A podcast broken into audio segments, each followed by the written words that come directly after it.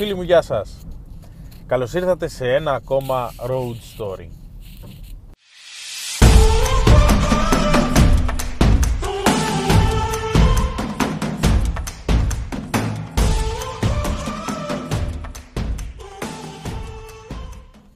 Στο σημερινό επεισόδιο θα σας μιλήσω για τον παράγοντα τύχη. Άτιμη που είναι η τύχη καμιά φορά που λέμε. Ε, και θα σας μιλήσω με αφορμή ένα αυτοκίνητο που πέρασε τώρα δίπλα μου. Ήταν ένα Tesla, πολύ ωραία αυτοκίνητα παρεμπιπτόντως. Οπότε καταλαβαίνετε ότι θα σας μιλήσω για τον Elon Musk. Εντάξει, θεωρώ ότι όλοι τον γνωρίζουμε. Αλλήμωνο έχει αλλάξει την ιστορία με αυτά που έχει κάνει ως τώρα. Δεν ξέρουμε τι άλλο θα κάνει αυτός ο άνθρωπος.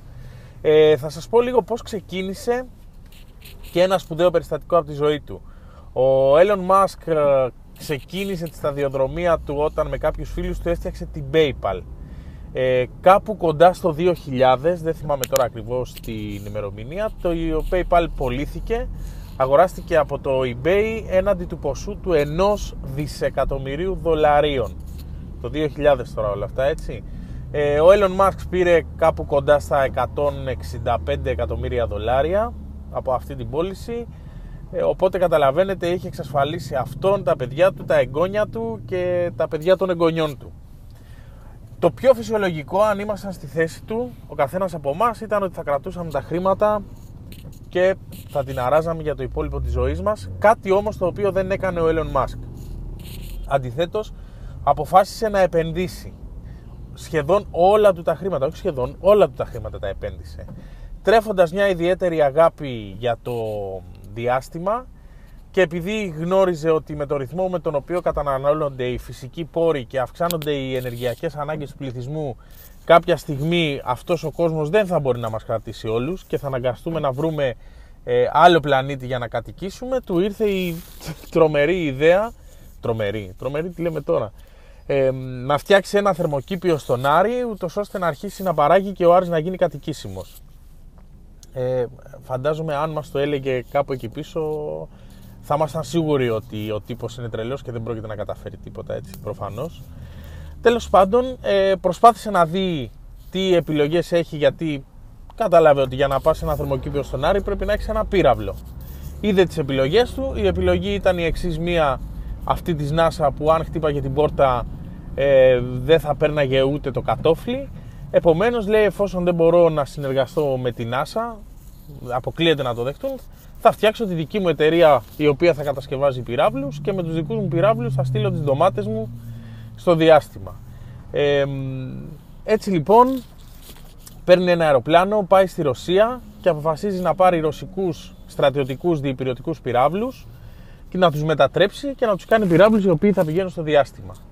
Πάει λοιπόν στη Ρωσία, βρίσκει την εταιρεία, συζητάει τα ποσά και βλέπει ότι του ζητάνε 50% παραπάνω χρήματα από αυτά που είχε προϋπολογίσει ότι θα τους στοιχήσει.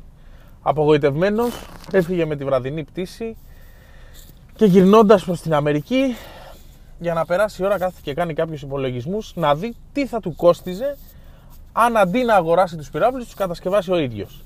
Και βλέπει λοιπόν ότι το συνολικό κόστος είναι πολύ πολύ πολύ πολύ μικρότερο από το να τους πάρει έτοιμους. Έτσι λοιπόν γυρνάει στην Αμερική, βρίσκει επενδυτές, βάζει και άλλα χρήματα και ιδρύει τη γνωστή μας SpaceX η οποία θα ήταν μια εταιρεία που θα έστελνε στο διάστημα οτιδήποτε θα μπορούσε να πάει στο διάστημα. Ε, περνάνε τα χρόνια, ε, κάνει τις προσπάθειές του, κάνει τις επενδύσεις του, ε, η εταιρεία αναπτύσσεται και κατασκευάζει πυράβλους Ταυτοχρόνως αποφασίζει να ιδρύσει και μια δεύτερη εταιρεία, την Tesla, η οποία γνωρίζετε όλοι ότι κατασκευάζει ηλεκτρικά αυτοκίνητα και μάλιστα πολύ καλόγουστα σε σχέση με τα ηλεκτρικά αυτοκίνητα που έχουμε δει στο παρελθόν. Ε, ωστόσο και οι δύο εταιρείες αντιμετωπίζουν τεράστια προβλήματα. Η SpaceX έχει τρεις αποτυχημένες προσπάθειες να στείλει πύραυλο. Ε, η Tesla από την άλλη κάνει σχεδόν δύο χρόνια για να παραδώσει τα αυτοκίνητα από τα οποία δέχεται παραγγελίες. Οι εταιρείες μπαίνουν μέσα, μισθοί δεν πληρώνονται, υποχρεώσεις ο δανεισμός αυξάνονται, επενδυτές αρχίζουν να φεύγουν και καταλαβαίνει ότι μάλλον τελικά από ό,τι φαίνεται θα αναγκαστεί να κλείσει και τις δύο εταιρείες, καθώς του έχουν απομείνει μόνο 20 εκατομμύρια δολάρια ε, ρευστότητα και σκέφτεται λοιπόν τι θα κάνω ή θα τις κλείσω και τις δύο ή θα κρατήσω τη μία από τις δύο και θα ψάξω να βρω και άλλους επενδυτές. Αποφασίζει λοιπόν ε, να κρατήσει μόνο την Tesla, μόνο τα αυτοκίνητα και τη SpaceX να την κλείσει.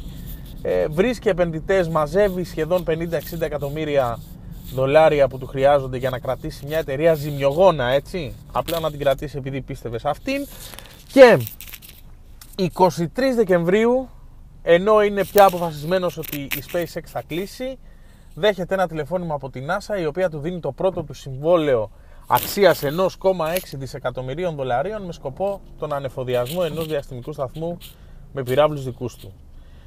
Καταλαβαίνετε λοιπόν, εκεί, κάπου εκεί αλλάζει όλος ο ρούς της ιστορίας.